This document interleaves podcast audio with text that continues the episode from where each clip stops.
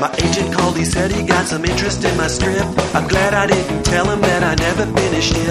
I got my cast of characters and outline for the plot. I even got a famous classic case of writer's block. Get it out of my head. Get it out of my head. Get it out of my head. Get it out of my head.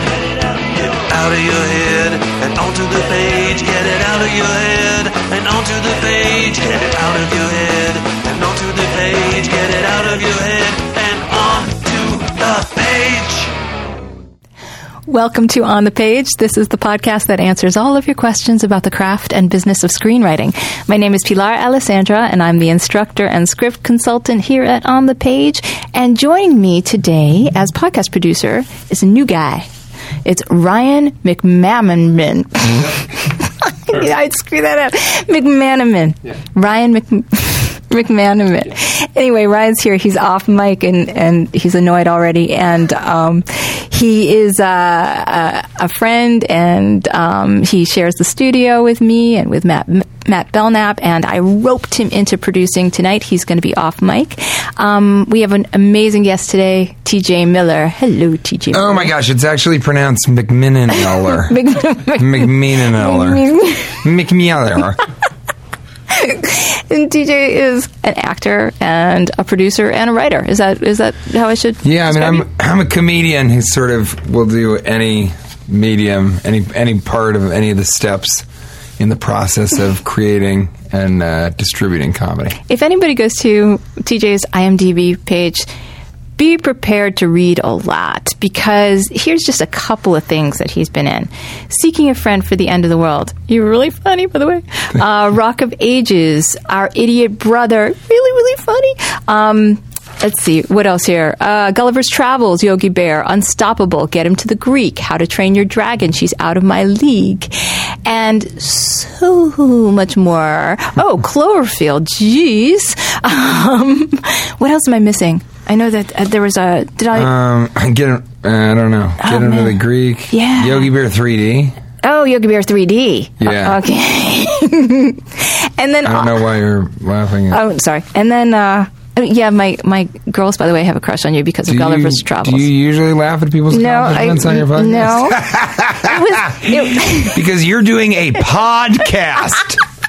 Is this a free podcast, by the way? yeah. Hmm. It was so, Well, it was so entertaining, Yogi Bear 3D, that that it makes me laugh in a delightful way. I guess yeah, joyous I could see because you know a lot of people say uh, when they after they see Yogi Bear 3D, they'll find themselves later on little moments of joy. Right.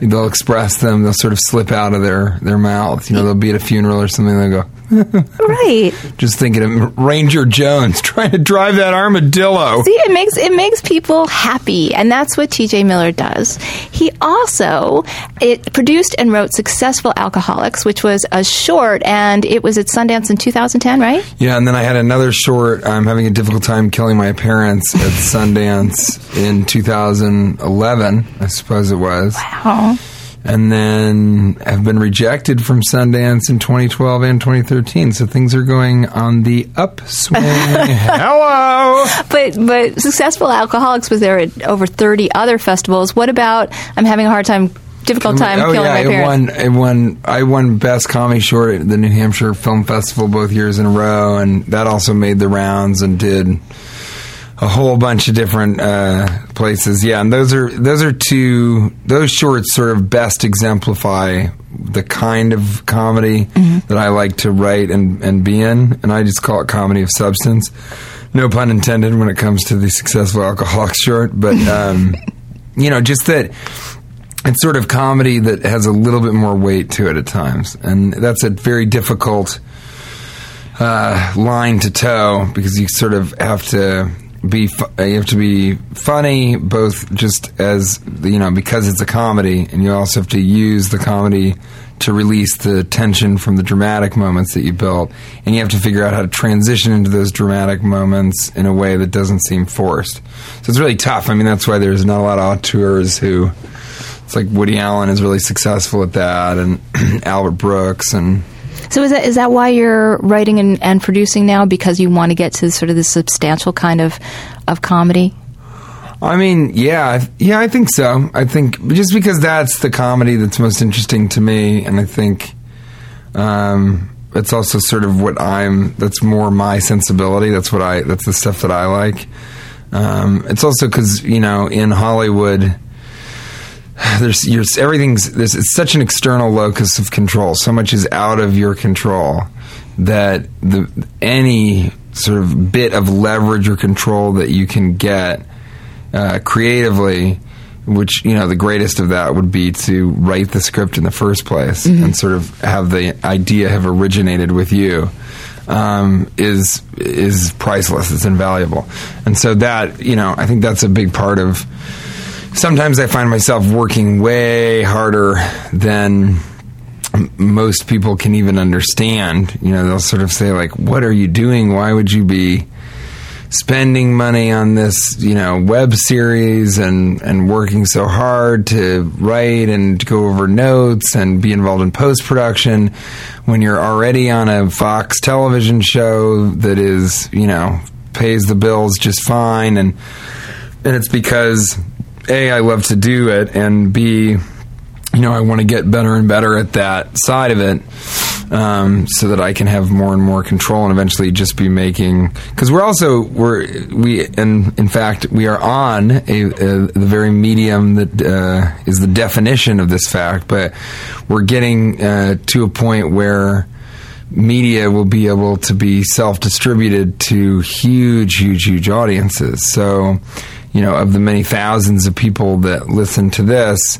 you know we're creating it and then directly distributing to them and by cutting out the middleman which in the case of film would be the theaters and the studios that are uh, doing the P&A and the marketing um, you know now with social media not only can you create something and distribute it directly to the consumer you can also promote it quite effectively.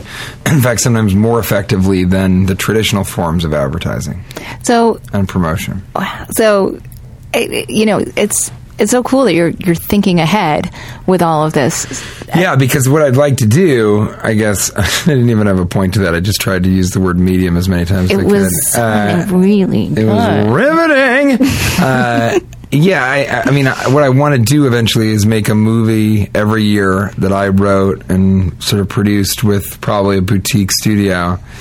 Uh, or private investors, and then distribute that sort of like Netflix, you know, and then maybe have a short theatrical run that's sort of more promotional than it is to make profits in major cities at art house theaters. I'd probably go there and perform stand up or make an event out of it.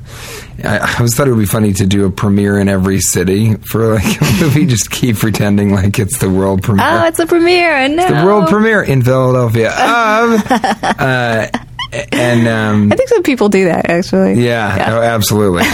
If people that make movies will do anything they can to try and get people to watch them, but and rightfully so, it takes a lot of energy to make a film. Um, but yeah, and, and and then I would be able to distribute that, like sell it to Netflix.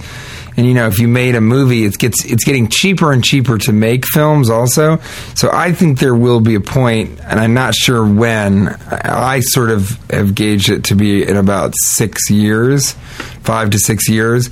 There'll sort of be a tipping point where it becomes to make a movie that looks really great and is a really really big movie. You can do that for about a million dollars or seven. Let's just say conservatively a million dollars, and then. I think you'd be able to sell it and maybe make theatrical profits that even were in the 1.5 million range.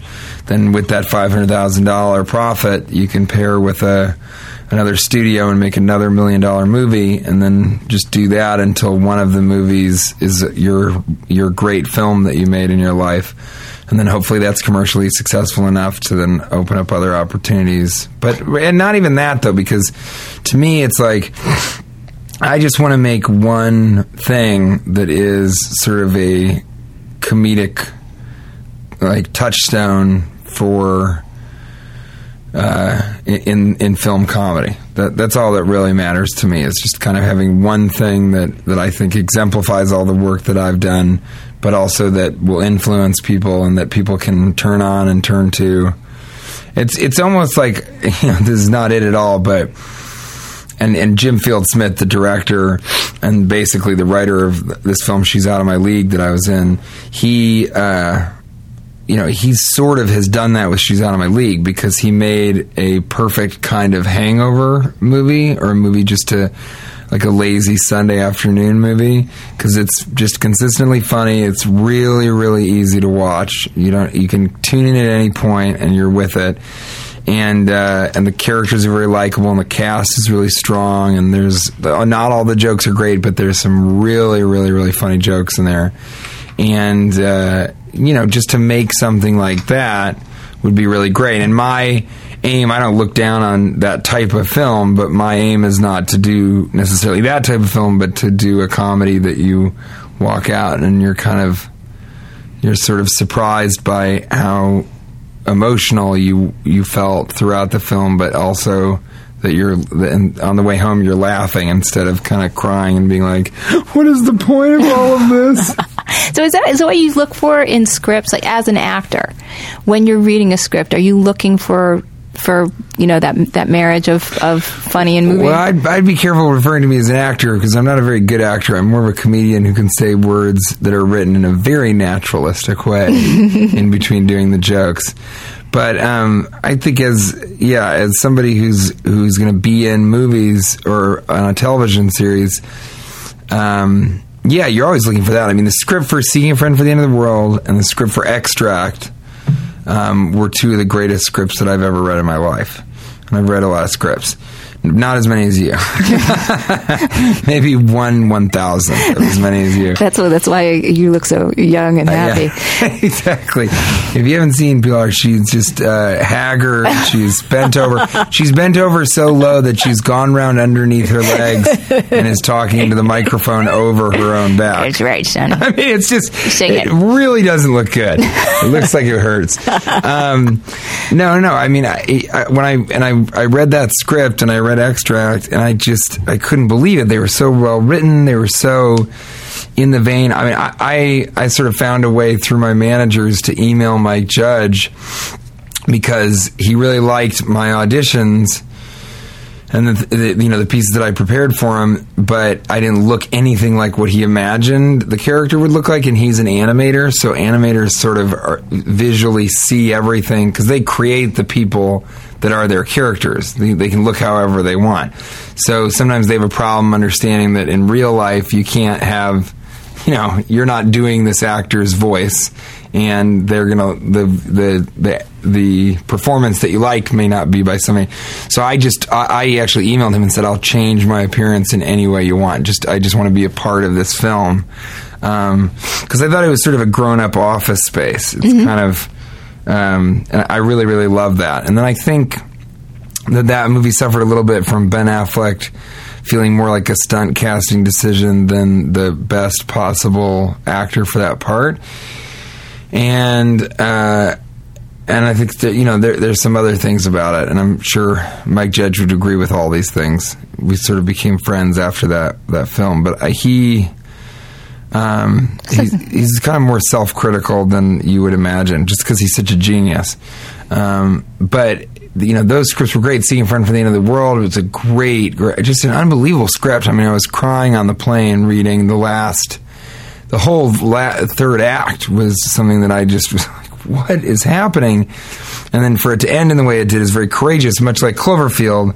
And I always get frustrated with people criticizing those films because they at least tried to do something different. They at least are not sort of ending their studio films that don't have studio endings. I, I, I it's funny because I just saw the end of the world film too, and I was also like, oh, I wish that this had happened at the end. And but I think that that's that's a sign of a good movie. That it's making you think of all the possibilities for, oh, but if this happened and this happened, it didn't mean that it would have made the movie better. Mm-hmm. I think you're actually at that point commenting on the life of the characters or the world of the characters and you're wishing for a fate for them, you know? Yeah, well, you, you've at least become involved, and that's the real struggle um, as a writer or as a performer is to create a character or characters that are sort of likable and engaging enough that you would after the film is over, be thinking about them and what this could have been different. I, I could totally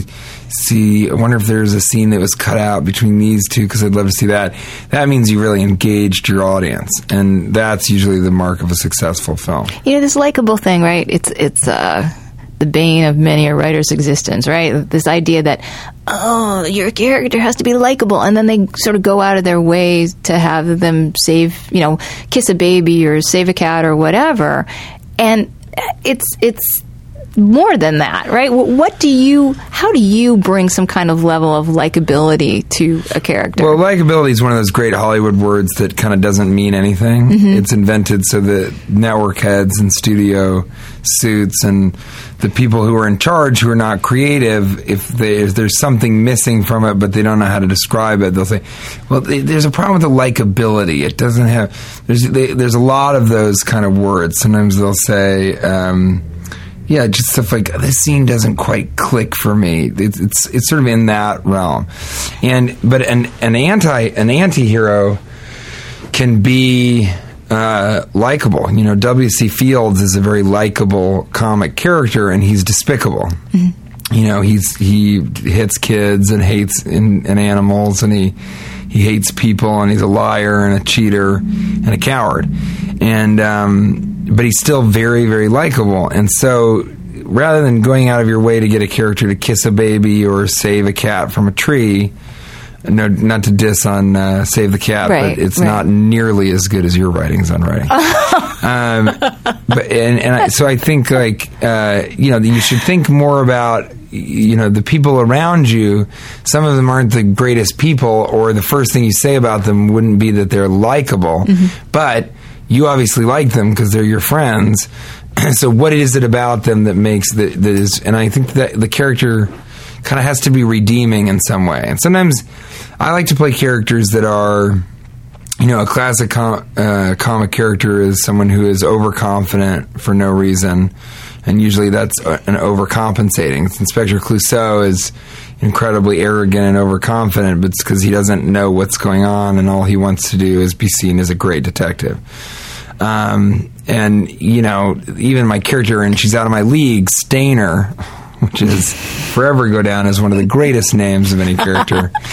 uh, you know, Stainer was sort of the most abrasive and obnoxious of anybody on the screen, and he's sort of giving his best friend all the wrong advice, and all of his values are off.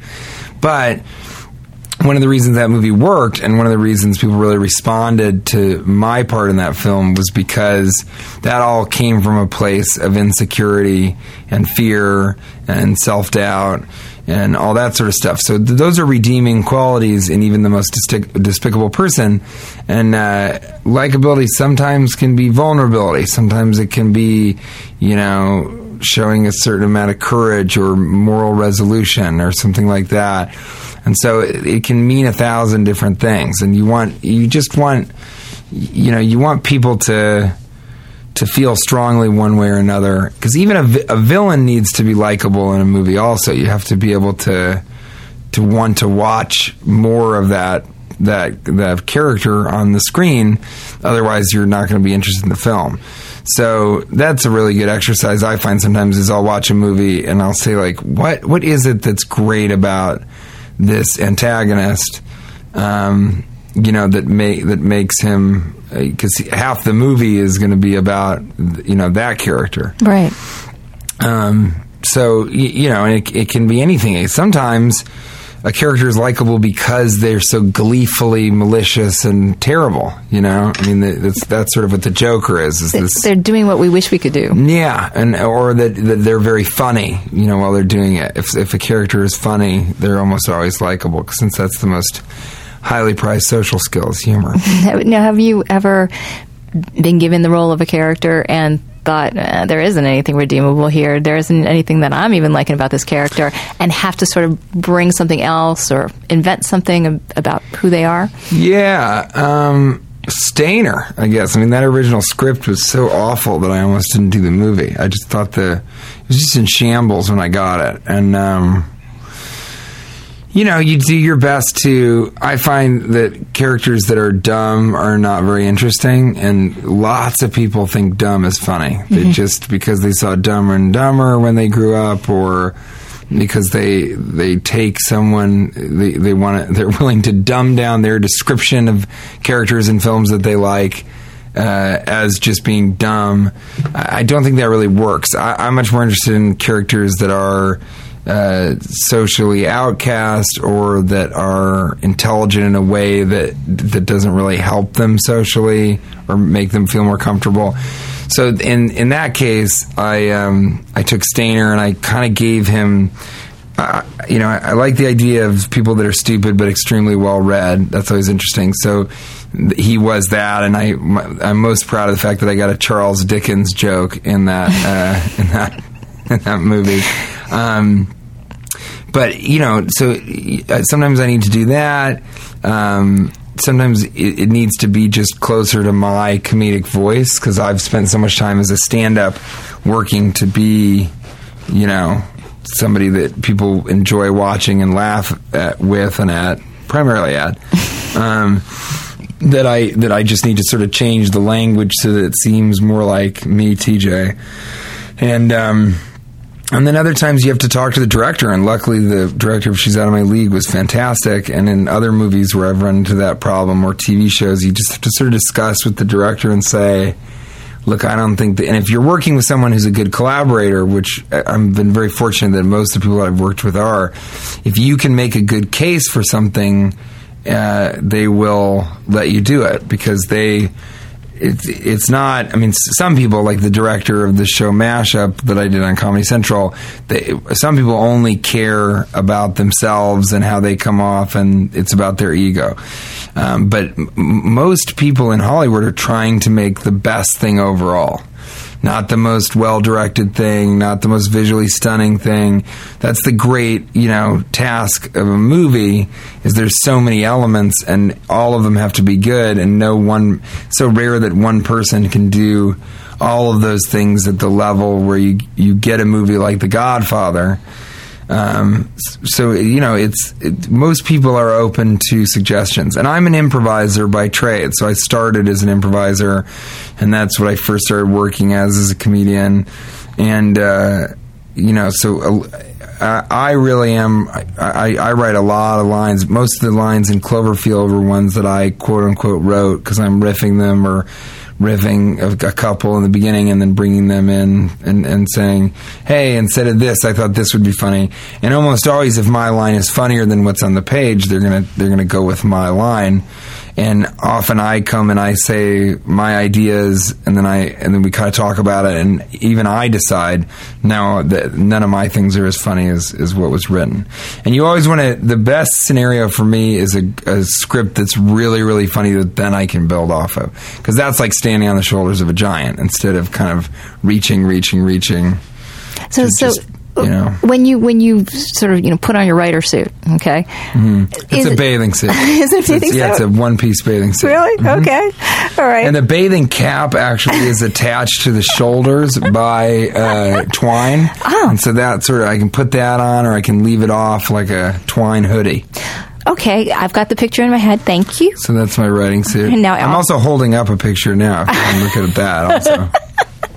I carry it with me in my wallet, and then whenever I'm talking to somebody and they show me pictures of their kids, I just show them a picture of me in a onesie bathing suit. and I go, "This is my child. He's a special one." Inner child. Everyone says he looks more like his mother. Here's a picture of her, and then it's just a picture of me with a wig on. Thanks. Uh, Okay. Oh, what was I going to say? So yeah. I put on my so when you put on your little suit- writer's bathing suit. Thank you. So was it a was it a, a hard segue then from improv to writing, or because you've all improv sort of is this verbal writing? Was it was it an easy an easy segue? Yeah, I don't know. I mean, I, I was sort of always a writer. My father is a author of like the legal books in Colorado, so he's a very, very good writer because that's a very difficult type of writing to make interesting or engaging. Um, and you know, I, I always enjoyed English and did well writing papers in high school and college. and I took some classes on writing short films. And then in college, I won a uh, an award for playwriting, and I was in playwriting classes and wrote quite a few plays as I was acting in the plays and improvising in the improv group. Um, so I always was writing a little bit, and I remember I wrote my honors thesis because I was in the honors program where I went to college, which wasn't a great college. So it was sort of like you know getting a gold star on a piece of shit that they pin to your your your chest because you don't even have a shirt. Because it's at the cleaners because you've been wearing your suit. bathing suit. Yeah. exactly. I'm with you. Uh, so, uh, you know, I wrote a one man show that sort of collapsed on itself. So, it's sort of a parody of one man shows that was satir. It was it was satirizing the idea of someone making doing a one man show as like. I, I, wink, wink. I'm making fun of this one man show, and so it's pretty complicated, and it was seems a lot like something a college student would think was brilliant. uh, but it, you know, it was, I, I, and I still tire of this, but it was that kind of wink, wink, nudge, nudge. What if I was really doing this? Which is a lot of the sensibility of the you know younger generations. Um, and I was kind of really satirizing that by having him try and do too much of that. You know, like at one point I go, so I'm now going to do a scene from a western that I wrote, and uh, I'll be playing all the parts of the 36 people in the town, and they'll all have full costumes. And so I had full costumes, and it, there's like a there's a bar fight at the end where I smash bottles over myself, and it just it kind of gets out of his control and then he's backstage and I also did a silent film as an independent study and so I showed that and and the, I kept coming out and saying the sound's not working and and that really made me upset and it, you know it was I played a professor at one point and then I would go and be the student that was heckling him and that was really hard to run all the way to the back of the theater and then come down. and sometimes the response would be "really," and then I'd run back up and I go, "Yeah, really," and then I'd run back down and I go, "Really," and then I'd run all the way back up. Um, so I wrote that, and I remember my teacher, uh, Patty Griffin. Um, who was like one of the most influential people, the most influential person um, for me as a writer, for sure. I remember I finished it, and um, you know, she, she she was the one who oversaw it and graded me, and I got an A. Um, but I don't know how I wouldn't have. She didn't care. She was like, you know, because it was like an honors thesis. It didn't even count for anything, and. Uh, it was just so that my mom could have something to talk about for them, you know, that year. And um, uh, I remember the sort of the last meeting when when I was leaving school as a senior. Uh, she said, "You know, you're really funny. You're a really, really, really, really funny performer, and you're you're a good actor." And I said, "Thank you." And she said, "And I hope that you keep writing because you you are a really good writer, also." And I, I don't think I'm a particularly great writer, um, you know, even now, but especially then. And um, she kind of said, "You know, I hope you keep doing this, and I hope you keep writing because you can be both. You could also be a writer." um, you really have that potential in you. And that really stuck with me because I was thinking, well, if she says that, then because I really, really respected her and I liked her writing. She was sort of one of those people that, you know, what she was writing was kind of, there's no way for it to be commercial, even in an avant garde sense. Not that it was so weird, but that just the themes were kind of really, really, you know, bizarre, really intense and so, so I always respected her writing as well, um, and her teaching style was great, and her, you know she had a great mind. So I really respected her opinion, and that was the thing that sort of drove me to say, okay, I need to keep writing. But I don't. My problem is I don't write enough because I don't really have time. I do so many You're- other things in the realm of comedy, and actually, this is the year that I'm I'm starting to just tour like once a month so that I can stay home and and write more. But I, I still write. I mean, we wrote a a pilot, and I have a digital series called RVC, the Lone Shopping Network, on rides.tv. Yeah, that's a great URL. Real easy to remember. But rides, R I D E S dot TV backslash RVC. like QVC, but worse. Um, and uh, so I, you know, I wrote a couple of those episodes, and that was challenging because it was sort of a quarter hour format that was shrunk down even more, and it was a fusion between narrative and sketch, which is kind of a thing that my producing partner and I have been toying with. Um, this guy Nick Vatterott, who's a brilliant comedian. Um, so we had to sort of find because I've written sketch for years. Also, I was at Second City and so I, have I've sort of learned how to write a lot of different types of things. But I, you know, I wrote that, and then I wrote a short film that I produced called Blood Puzzle, which didn't get into Sundance, but um, still ended up being pretty funny. And the script for that, that was one of the first things where the script I was incredibly proud of, and then the final product not as much. And that that was actually a really good lesson. It was it was an eight thousand dollar lesson, uh, but it was uh, I think it was a really good lesson for me. Well, where do you, where do you think it departed from script to, to production? Well, I just think that um, you know I don't think we had the time, and that wasn't just a money thing. It was you know usually the reason you don't have enough time is because you don't have more money. Um, but sometimes you can have too much money, and, and that can create a problem because you have too much time and you don't make any real decisions. But you know, it's it's very complicated. It's like we didn't have enough time with the other actor, Ethan Suplee, and I think that I imagined that certain things were easier or you could get done cheaper than I should have, and um, you know, I think also it's. it's it's sort of it was a satire of the you know, sort of a parody or a satire of uh, uh, the Saw franchise. It's these two guys, they wake up, they're chained together. One has a, a left handed scissors taped to his um, uh, left leg, and the other guy has a left handed knife taped to his right leg. And one of the jokes is, "What is a left-handed knife?" and, then, and then that scene, my character goes, "Yeah, and I'm left-handed."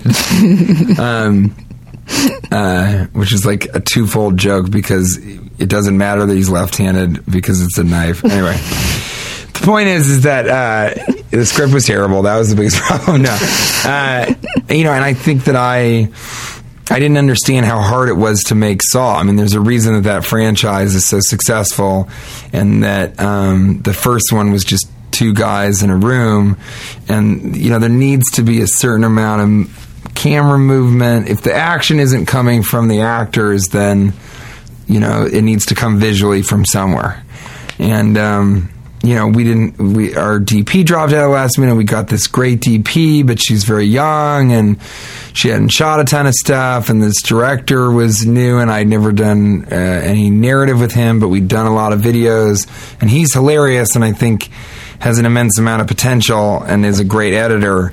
But you know, it just it, it, wasn't quite what I thought it would be. And actually, I feel so, some of those things about RVC. Also, I think that we were rushed in the in the writing process, and then less so, but still in the production process.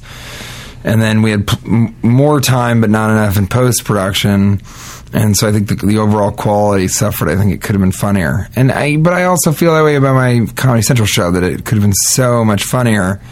Um, but I'm not one of those guys who always feels that way because I'm really pleased with Successful Alcoholics, and I think Difficult Time Killing My Parents really couldn't have been better than it was. In fact, it was better than I expected.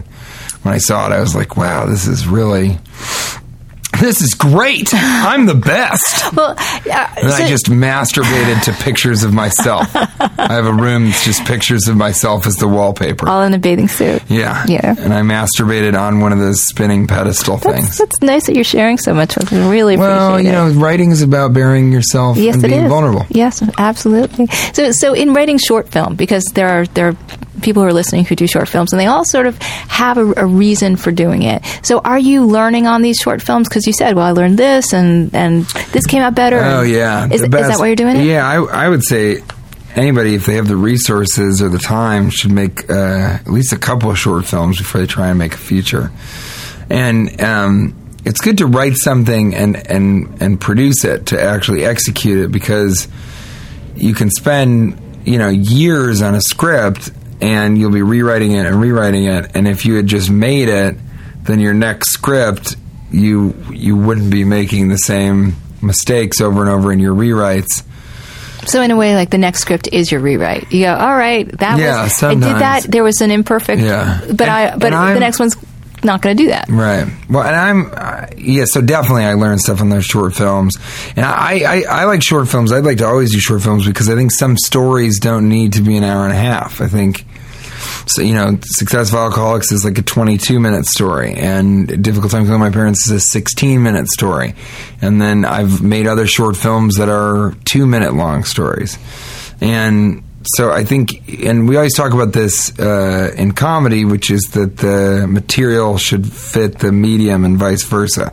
So if a joke is certain things that are funny work better as a stand up because since I do all of these things, some work for me better as a stand up bit, some work better as a sketch in a in a TV show or in a sketch comedy performance, and some uh, work would be better as a feature film, and some would make a great play, and you you really have to sort of choose the medium to give the best context and, and the best presentation of the, the comic idea. So that's certainly why I think short films are not just like practice to do features. The only reason that people make features all the time is because short films right now aren't very commercially um, viable. It's like you can't. It's hard to make money off of a short film.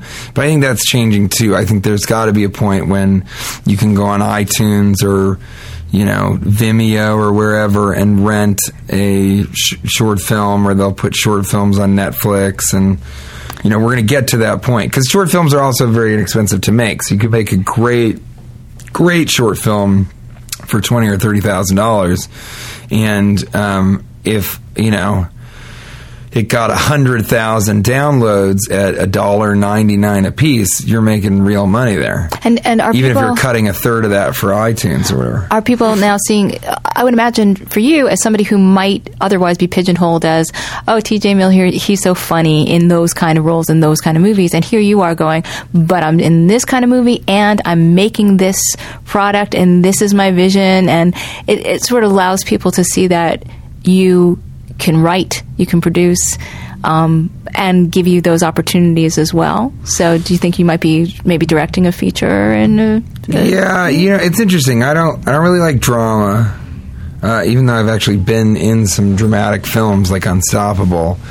Um, but I, I'm not really interested in dramatic acting, and I used to think that I would have to direct. It was like this thing in my mind where I was like, well. You know, if you really want to be positive that at every step of the way it's getting done the right way, then you have to be the director, of course.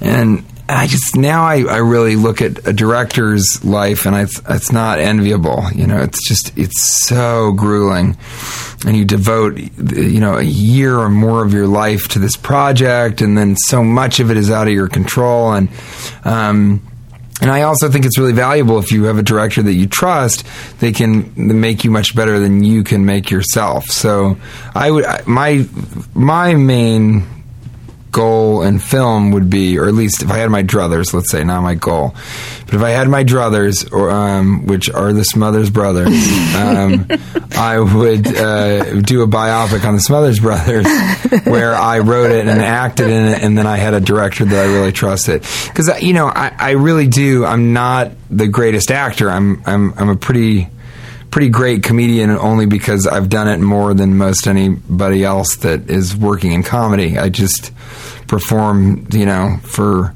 the first five years coming up, I performed seven nights a week, usually more than once or twice a night. And then I took improv classes uh, on Saturdays and Sundays during the day. And then at lunch, when I was at work, I would write.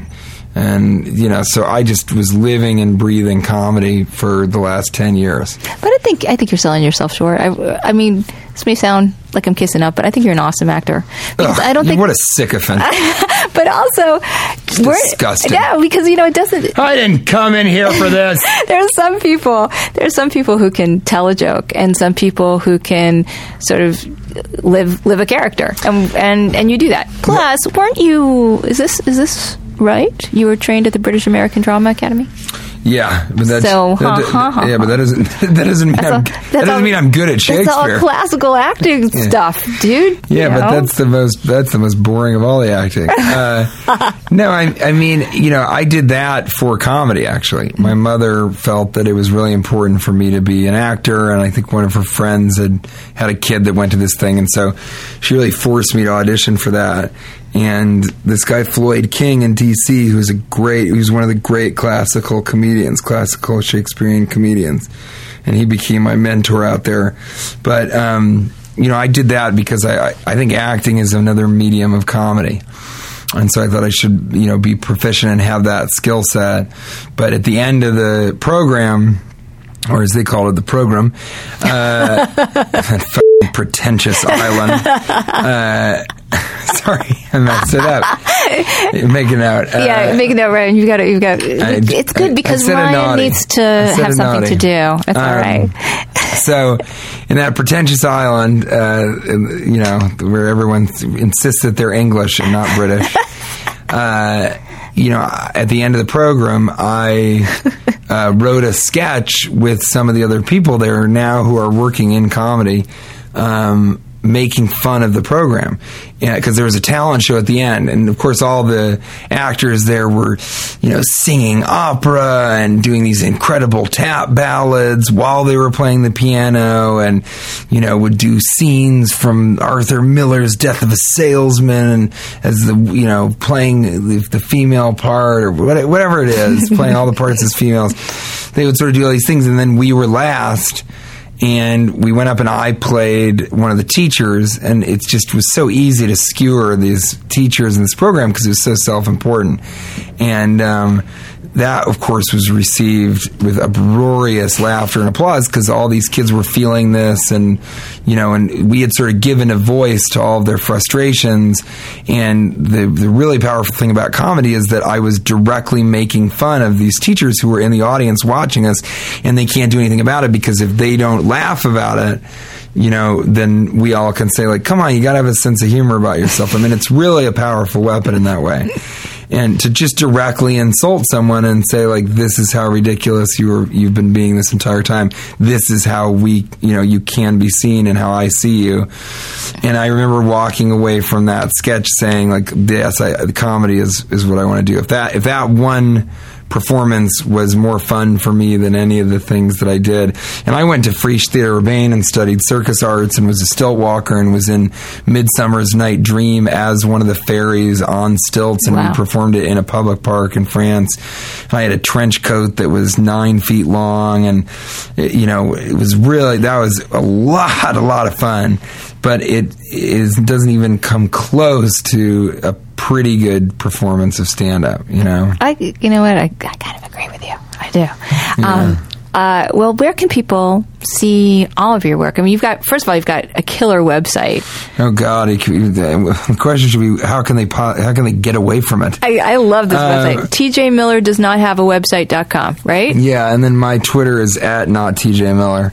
But um, the way, yeah, you can see I'm doing this thing called Gorburger with Funny or Die and Warner Sound right now, which is pretty weird. It's a giant blue monster that takes a Japanese morning show hostage and kills half of the staff and uses the other half to uh, interview indie rock bands. So I'm doing that right now, and that's pretty fun. And you know, you can see both my short, my Sundance shorts on Funny or Die. They're on there exclusively, so you got to go there. And then, you know, I mean, Yeah. you can watch t- TV. I've, you know, the the movies that I've done are either you can rent them or you can steal them if you can find a place where they sell them physically. Wait, when don't you can. sleep? When do you sleep? You work. I sleep more All than the time. I sleep more than I I, I used to. Um, but I yeah I used to sleep like five or six hours a night, and I just you know when I work I work voraciously, just like when I write because it's that that was one of the things that I wanted to talk about was that. I have a very different writing style than I think you teach. I'm, I mean, I'm not going to tell you, you know, what you do, but or then I should say I have a different writing style than most people in general, which is that I will sit and write an entire script, or you know, of a short film, or write a feature script, or whatever in like two or three days. I'll just sit and I will write for just hours and hours and hours. You're saying so as opposed to the 10 minute thingy that I that Yeah, I exactly. So But- you're but- you're like a, a I call it a binge, binge purge writer, like somebody who like sits down and binges mm-hmm. on writing and is really lucky. You. Yeah, know, and then and that's- then that's and then I return to it and purge any of the stuff that I thought was extraneous Mm-hmm. or doesn't help or I thought was a good idea at the time, and then I'll rewrite that. But that rewrite doesn't take too long, and I've always been very strong with dialogue because as an improviser. I'm, I'm I've been making up dialogue on the spot for you know a decade, and so um, it's pretty easy for me to to get through dialogue. I have a bigger problem with structure, and so sometimes I partner with people to help me kind of you know they say like well by this time in the script we need to know a little bit more about you know the love interest or, or whatever. And uh, or the, the the scene is too long or any of that stuff. But um, you know I wrote successful alcoholics I think in like three weeks and then I wrote and I, I work really well on deadlines I usually one of my tricks to get myself to write is I will finance something get the crew and the dates all set up Oh my God. and then sort of have no other choice but to create the material. Um, you know, I, I, I, I hear you because sometimes somebody will ask me to teach a, a class and I'll be like, I'm tired of teaching the same old class. I'm going to teach this class. Mm-hmm. And then it, the date starts to come and I'm like, ooh, better figure out how I'm going to teach that. Right, exactly. Right? But it's on, on the level you're talking about. Man, that's scary. That is scary. it can be scary, but it's not. I don't know. I, I usually it can come through, and you just have to figure out. I used to think, especially about stand up and and sketch and improv. That my way was the best way to do it, and I thought that was evidenced by the success that uh, I I was receiving. um, or you know, that I was going through or enjoying. Going through success sounds very, actually very right to a T. That's a perfect description of what it's like to be successful. So you have to go through it. I wouldn't know. How about you, Ron? Um, no, he's taking. No, he, he doesn't, definitely doesn't. You guys are both successful in a way that's much more interesting than I am. I was, I was in Yogi Bear 3D, which I think I mentioned earlier, that Oh, actually that elicited someone laugh. I'm in the type of I have the type of success that people laugh at when I when I mention it. Again, it's joy. It's joy. It's joyful. Uh, no, I mean, I really, but I, I think uh, that's not actually true. It's different people work different ways. Pete Holmes is a stand up who I love and think is really great, and he doesn't perform very often. He performs a couple times a week at the most, and he doesn't like going on the road and uh, you know he's sort of but i do believe in that 10000 hours malcolm gladwell thing. Um, and that's actually why i think i'm more successful than some of my peers because i just work so much harder than them. I mean i am i obviously have some innate talent and because i have a weird looking face and i can make real strange noises. Um, but you know, I just have done it more than most people, and that sort of eliminates your fear also because you're just sort of gone through every possible scenario. But as a writer, it's really hard because you sort of don't have the immediate feedback that you do with comedy. It's it's more like film acting or television acting because you kind of do it and you. You sort of have to trust your instinct up until the point months or a year later when you find out if that instinct was right. Um, but you know, I think you you try and find the way that is best for you. But the most important thing is to be disciplined about it. And if you're if that means you're disciplined about you know getting really really drunk and then coming home at 3 a.m. and writing until 9 a.m. Then be disciplined about doing that, and, and, and then going back to that writing and shaping it and honing it. If it means that you do it 10 minutes a day, but you don't skip any days, then that's what you have to do. But my, you know, I'm really pretty intense about the idea of that work ethic and you're in, that I personally am in the service of comedy and that people should see themselves as being in the service of the art that they've chosen to do because you're not entitled to it. I mean, it's a privilege to be able to do this stuff for a living, and so why wouldn't you have to work harder than anybody else? So if you want, if you actually want to be a writer, and this happens so often, you know, how somebody came up to me outside of a. Uh, I was leaving uh, the the Griddle, which is a very famous breakfast place in Los Angeles on Sunset Boulevard. Yeah, I think it's on Sunset. But so uh, I was leaving out the back, and this guy ran over and he's like, "Hey, I work here. I wasn't here, but a buddy called me and said you were here, and I, I, I have the script, and I think you'd be great for the main character, and uh, here, and I want you to read it." And I, the first thing I asked is, I said, um, "How often do you write?" And he's like, "What?" And I was like, "How often do you write? Do you write an hour every day? Do you write five hours a week? Do you, how often do you write?" And he's like, uh, "I don't know. It, it varies." And right there, I was like, um, okay. You want to work with somebody who's disciplined. Well, I, I took this I took the script, but I as I was walking away, I was like, "There's no way this is a good script. There just isn't any way." And then, then as soon as I open it up, I my cousin does coverage for me on scripts, and he called me. I, I read the first three pages, and I was like, "Buddy, you've got to read the script. It's so awful." He was misogynistic, and the jokes were about women being fat, and Mm-hmm. it was just awful.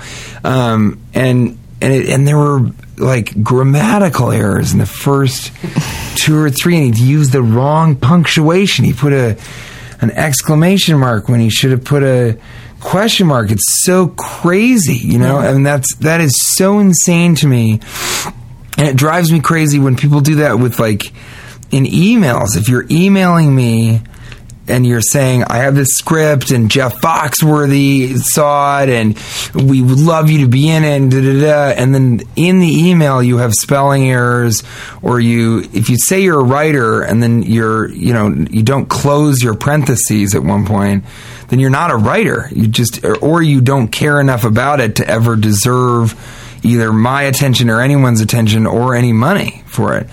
And I just don't understand why people don't do that. And, and too many people will spend more energy finding ways to to to blame other people for why they're not successful or explain away the reasons that they haven't been successful. And if they would spend that time just writing, then they would be successful. It's, it's, it's like the math is so easy to me. It's so crazy. I don't understand it. And I realize that some people, you know, come from backgrounds or have personality types where it's, it's, it's much more difficult and it's easier said than done. But it's kind of like, okay, then if it's easier said than done, then I say you should go do something else and, or get it done. You know, it's kind of one or the other because there are, uh, you know, in Los Angeles at any given time, uh, there's got to be hundreds of thousands of writers or people that say that they're writers or want to be writers or whatever. So, of those people, you can't change your innate abilities. You can't change, you know, if you tend towards using florid language more than you should, or you're not very good with dialogue, or you have a tough time making three dimensional characters, or all the things that you, I'm sure, talk about and help people try and cultivate and become better at. Um, you can't you don't have any control over those things some of them but you do have control over how hard you work so you can if you log more hours than the guy next to you who's just naturally a very talented writer I mean that's why there are successful people who aren't very talented just because if you work that hard you can make it happen and so Uh, You know, I uh, just looking at the the year that you were born on your IMDb page and thinking about all the things that you've done. I think anybody who's listening, take this advice because this is somebody who's really, really walking the walk right now. So, thank you very much. I mean, thank you so much for having me I, you know, after all this time of me harassing you. No, and thank you for uh, you're so sweet. I mean, but now you know from me talking like a zealous, insane, like cult leader about work ethic that you know I wasn't sort of lazily being like, oh, I'll do it next uh, Sunday. no. but I, yeah, I mean, I just you know, and and and it is it's interesting because I say all this stuff and. I'll go home tonight and I will be frustrated with myself that I didn't write enough stand up today or haven't spent enough time reading books on writing and so it's a constant struggle and you're never gonna you're never gonna feel like you have it totally figured out um, but I think you know it's it's it's much more fun to at least try and you spent the day spreading spreading the good word, TJ. You, Yeah. you spread the good word, and spread the good word. You were actually the reason I, I, I caught you here is uh, you were podcasting in the studio. Yeah, I have all a podcast Yeah, tell people about called it. Cashing In with TJ Miller, and it's my friend Cash uh, Levy, and he has a podcast, but he can't. It's an interview show, but he. You know, I hate to say this, but he just has a lot of trouble getting guests, and so I'm the guest every single week. But it's a really, really fun show, and it's uh, he's just a brilliant guy, and it's a lot of he's also a big Im- improvisational comedian. He riffs a lot, so it's it's a lot of that. It's improvising and calling back things and all that sort of stuff. So that's really fun. And Ryan McNeena the producer for today, is also one of our producers. Um, yeah, and follow me on Twitter. And if you have any questions, I do. I always like you can email my website, or better is to just send me a Facebook message, which I check every three months, but I always respond to, and because um, I'm always interested in in talking to people but don't ever give me a script if your answer if you ever meet me don't ever give me a script or ask me to see your script unless you can tell me exactly how much you write every single week. Excellent advice. Thank you tj thank you. Thank you ryan. I'll just call you ryan. I'm just going to leave the last name off of it. And i'll just call you mcmeeman and uh, and everybody out there remember to go to onthepage.tv to see what's happening uh, here at the studio in sherman oaks. There is a first draft class that it will be happening. Whether you write 10 minutes at a time or whether you're a binge purge writer, this is the class for you. Well, and I was actually going to ask. I, I would like to take your class sometime. I, so I got to figure out a time to come in and do that. I would love that. I would love that. That's another thing. People always can't believe this, but like I still will take an acting class or I'll go get acting coaching. And lots of people are like, why? You're a working actor. And I was like, that's why I'm a working actor. because I'm open to doing that. Well, I would love it. So yeah, we'll we'll talk off mic. I'll yeah. tell you. Right, and uh, and everybody uh, check it out. It's the first draft class. It starts in January, goes to mid February, and. Uh, again, on the page.tv or the on the page Facebook page. Thank you, Ryan. No problem. Thank you, TJ. Thank you. And everybody out there, have a good writing week.